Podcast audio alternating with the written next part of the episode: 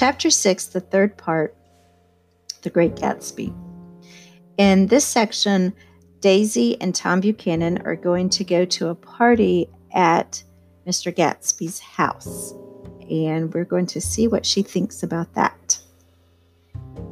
Bottom of page 111. Tom was evidently perturbed at Daisy's running around alone, for on the following Saturday night he came with her to Gatsby's party. Perhaps his presence gave the evening its peculiar quality of oppressiveness. It stands out in my memory from Gatsby's other parties that summer. There were the same people, or at least the same sort of people, the same profusion of champagne, the same many colored, many keyed commotion, but I felt an unpleasantness in the air, a pervading harshness that hadn't been there before. Or perhaps I had merely grown used to it, grown to accept West Egg as a world complete in itself, with its own standards and its own great figures, second to nothing because it had no consciousness of being so. And now I was looking at it again through Daisy's eyes. It is invariably saddening to look through new eyes at things upon which you have expended your own powers of adjustment. They arrived at twilight, and as we strolled out among the sparkling hundreds, Daisy's voice was playing murmurous tricks in her throat. These things excite me so, she whispered. If you want to kiss me any time during the evening, Nick, just let me know, and I'll be glad to arrange it for you. Just mention my name or present a green card. I'm giving out green Look around, suggested Gatsby. I'm looking around. I'm having a marvelous. You must see the faces of many people you've heard about. Tom's arrogant eyes roamed the crowd. We don't go around very much, he said. In fact, I was just thinking I don't know a soul here. Perhaps you know that lady, Gatsby indicated a gorgeous, scarcely human orchid of a woman who sat in state under a white plum tree. Tom and Daisy stared with that pecu- peculiarly unreal feeling that accompanies the recognition of a hitherto ghostly celebrity of the movies. She's lovely, said Daisy. The man bending over her is, is her director. He took them ceremoniously from group to group. Mrs. Buchanan, and Mr. Buchanan. After an instant's hesitation, he added, The polo player. Oh, no, objected Tom quickly. Not me. But evidently the sound of it pleased Gatsby, for Tom remained the polo player for the rest of the evening. I've never met so many celebrities, Daisy exclaimed. I liked that man. What was his name? With a sort of blue nose? Gatsby identified him adding that he was a small producer. Well, I liked him anyhow. I'd a little rather not be the polo player, said Tom pleasantly. I'd rather look at all these famous people in in oblivion. Daisy and Gatsby danced. I remember being surprised by his graceful conservative foxtrot. I had never seen him dance before. Then they sauntered over to my house and sat on the steps for half an hour while, at her request, I remained watchfully in the garden. In case there's a fire or a flood, she explained, or any act of God. Tom appeared from his oblivion as we were sitting down to supper together. Do you mind if I eat with some people over there? he said. A fellow is getting off some funny stuff. Go ahead, answered Daisy, genially. And if you want to take down any addresses, here's my little gold pencil. She looked around after a moment and told me the girl was common but pretty, and I knew that except for the half hour she'd been alone with Gatsby, she wasn't having a good time. We were at a particularly tipsy table. That was my fault. Gatsby had been called to the phone, and I'd enjoyed these same people only two weeks before. But what had amused me then turned septic on the air now. How do you feel, Miss Baedeker? The girl addressed was trying unsuccessfully to slump against my shoulder. At this inquiry, she sat up and opened her eyes. What? A massive and lethargic woman, who had been urging Daisy to play golf with her at the local club tomorrow, spoke in Miss Baedeker's defense. Oh, she's all right now. When she's had five or six cocktails, she always starts screaming like that. I tell her she ought to leave it alone. I do leave it alone, affirmed the accused hollowly. We heard you yelling, so I said to Doc Civet here. There's somebody that needs your help, Doc. She's much obliged, I'm sure, said another friend without gratitude. But you got her dress all wet when you stuck her head in the pool. Anything I hate is to get my head stuck in a pool, mumbled Miss Baedeker. They almost drowned me once over in New Jersey. Then you ought to leave it alone, countered Dr. Civet. Speak for yourself, cried Miss Baedeker violently. Your hand shakes. I wouldn't let you operate on me. It was like that. Almost the last thing I remember was standing with Daisy and watching the moving picture director and his star. They were still under the white plum tree, and their faces were touching except for a pale, thin ray of moonlight between. It occurred to me that he had been very slowly bending toward her all evening to attain this proximity, and even while I watched, I saw him stoop one ultimate degree and kiss at her cheek. I like her, said Daisy. I think she's lovely. But the rest offended her, and inarguably, because it wasn't a gesture, but an emotion. She was appalled by West Egg, this unprecedented place that Broadway had begotten upon a Long Island fishing village, appalled by its raw vigor that chafed under the old euphemisms and by the too obtrusive fate that herded its inhabitants along a short cut from nothing to nothing. She saw something awful in the very simplicity she failed to understand. I sat on the front steps with them while they waited for their car. It was dark here in front, only the bright door sent ten square feet of light volleying out into the soft black morning. Sometimes a shadow moved against a dressing room blind above, gave way to another shadow, an indefinite procession of shadows who, and, who rouged and powdered in an invisible glass. Who is this Gatsby, anyhow? demanded Tom suddenly. Some big bootlegger? Where'd you hear that? I inquired. I didn't hear it. I imagined it. A lot of these newly rich people are just big bootleggers, you know. Not Gatsby, I said shortly. He was silent for a moment. The pebbles of the drive crunched under his feet. Well, he certainly must have strained himself to get this menagerie together. A breeze stirred the gray haze of Daisy's fur collar. At least they're more interesting than the people we know, she said with an effort. You didn't look so interested. Well, I was. Tom laughed and turned to me. Did you notice Daisy's face when that girl asked her to put her under a cold shower? Daisy began to sing with the music in a husky, rhythmic whisper, bringing out a meaning in each word that it had never had before and would never have again. When the melody rose, her voice broke up sweetly, following it in a way contralto voices have, and each change tipped out a little of her warm human magic upon the air. Lots of people come who haven't been invited, she said suddenly. That girl hadn't been invited. They simply forced their way in, and he's too polite to object. I'd like to know who he is and what he does, insisted Tom, and I think I'll make a point of finding out. I can tell you right now, she answered. He owns some drugstores, a lot of drugstores. He built them up himself. The dilatory limousine came rolling up the drive. Good night, Nick, said Daisy. Her glance left me and sought the lighted top of the steps where three o'clock in the morning a neat, sad little waltz of that year was drifting out the open door.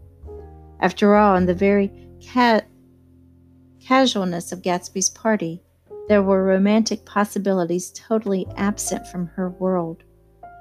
What was it up there in the song that seemed to be calling her back inside? What would happen now in the dim, incalculable hours? Perhaps some unbelievable guest would arrive, a person infinitely rare and to be marveled at, some authentically radiant young girl who, with one fresh glance at Gatsby, one moment of magical encounter, would blot out those five years of unwavering devotion. I stayed late that night. Gatsby asked me to wait until he was free, and I lingered in the garden until the inevitable swimming party had run up, chilled and exhausted, from the black beach until the lights were extinguished in the guest rooms overhead. When he came down the steps at last, the tanned skin was drawn unusually tight on his face, and his eyes were bright and tired. She didn't like it, he said immediately. Of course she did. She didn't like it, he insisted. She didn't have a good time. He was silent, and I guessed at his unutterable depression. I feel far away from her, he said. It's hard to make her understand. You mean about the dance? The dance? He dismissed all the dances he had given with a snap of his fingers. Old sport, the dance is unimportant. He wanted nothing less of Daisy than that she should go to Tom and say, I never loved you. After she had obliterated three years with that sentence, they could decide upon the more practical measures to be taken.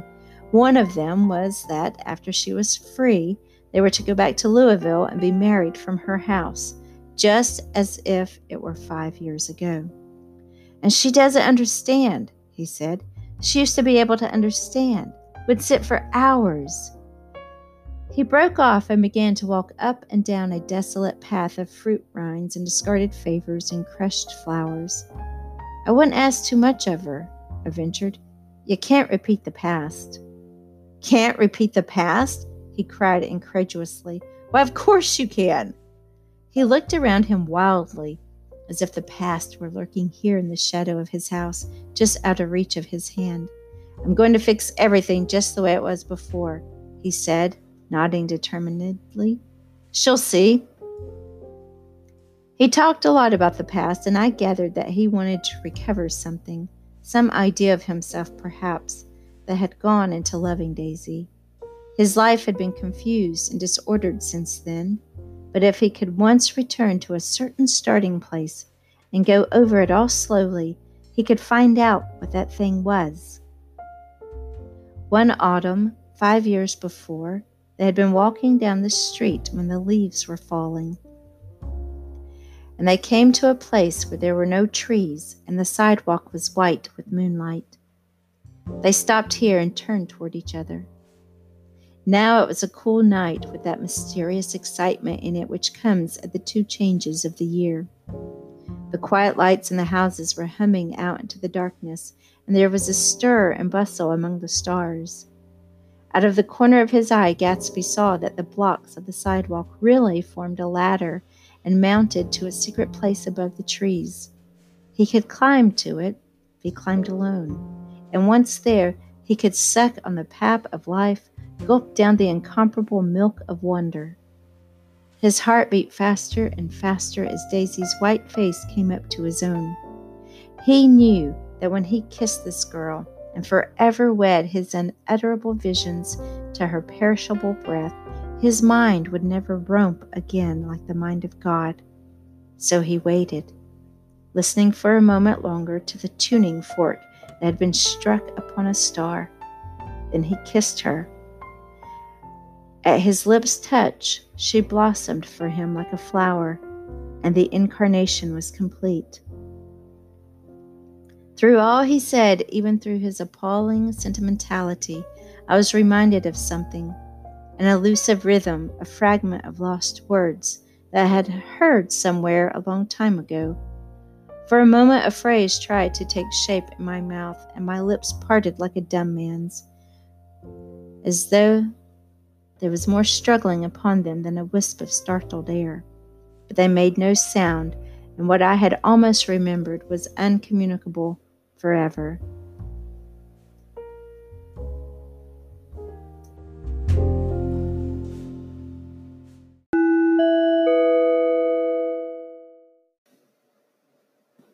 A few notes on the third part, chapter six of The Great Gatsby. In this part, Tom Buchanan and Daisy Buchanan go to a party at Jay Gatsby's house, and Nick Carraway, our narrator, is telling us about their experience. And one of the best ways I can think to describe this is let's say, for example, you have two different sets of friends. And um, this will happen when you go off to college. So you're going to have your high school friends from back home, and you're going to have your new college friends. And so you think your new college friends are fantastic. The cats meow, like they're so much fun. You've had such a great time. And it's homecoming weekend, and you decide to invite a couple of your best buddies from high school to um, go to the festivities with you at your new college and to meet your new friends. And when your old buddies meet your new buddies, you start seeing things through your old buddies' eyes. And so you start to notice things. And so Nick is starting to do that. He's looking at Gatsby's party and he's looking at it now through Daisy's eyes and things that he used to think were fun or enjoyable. He's like, wow, this is kind of embarrassing, or these people are really drunk, or um, this is not such a good situation. And so he's seeing this from Daisy's eyes. Daisy has lived probably somewhat of a sheltered life. And so she's not used to seeing, you know, all of these young girls out drinking, you know, drunk, um, just making complete idiots of themselves. Um, she's trying to act like she's having this really nice time. Tom, of course, is always, you know, with a roving eye. So he finds someone else that he's kind of sort of interested in. Um, and so we have this a lot of downtime between Daisy and Tom. And so Gatsby gets to dance with Daisy. Um, Gatsby and Daisy go over and hang out at Nick's house for a little while, while Nick is on the lookout for, um, in case Tom comes looking for Daisy. There are um, a lot of movie industry people here, a lot of um, producers, actors, and actresses. And you know, Daisy thinks that that's that's kind of neat. Um, you know, they don't really ever socialize with these kinds of people. You have a lot of new money, which means like these are people who have just recently made a fortune. Um, and then toward the end of this chapter, we have Tom starting to say, you know, exactly who is this Gatsby? Um, where did he get his money? Is he a bootlegger? So, a bootlegger would be someone who is um, facilitating either the manufacture, distribution, sale of alcohol. So remember, during this time is prohibition.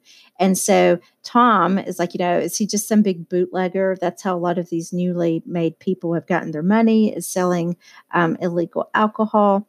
And then Daisy's like, no, you know, he had a whole string of drugstores that he built up by himself. And he's, you know, he's a self made man. He's done all of this. And then, um, Tom makes this comment, well, you know, I'd like to make a little investigation of this guy and find out, you know, who he is. Um, Gatsby gets called away once again for a phone call. So we see that repetition throughout this novel. He's always being called away at uh, different times to take these important business phone calls. And then, um, so Nick says farewell to um, Daisy and Tom. And then he hangs around and waits for Gatsby. And then Gatsby is like, oh, she hated it. And Nick is trying to make him feel better. Like, oh, no, no, it was okay. You know, she had a good time. And then Gatsby's like, no, she didn't. And then Gatsby's all distraught because he's like, you know, she just doesn't seem to understand. She used to understand. And then Nick makes this statement, you know, I wouldn't ask too much of her you can't repeat the past. And Gatsby responds with this Can't repeat the past? He cried incredulously. So, incredulously means unbelieving. Why, of course you can. So, Nick is saying, dude, you can't repeat the past, you know, forget about it. Like you're with Daisy now. And then Gatsby's like, Of course you can repeat the past. And so then Gatsby goes on to say, I'm going to fix everything just the way it was before. Um, she'll see. And then he talks um, about the past and he shares things. And then we have this flashback. So we have Nick saying that Gatsby said at the bottom of 118, one autumn night, five years before. And so we have a lot of this beautiful imagery here with the moonlight. Um, and then this whole thing of like, you know, when he he kisses Daisy, he feels forever wed to her, um, to this, you know, the possibility of her.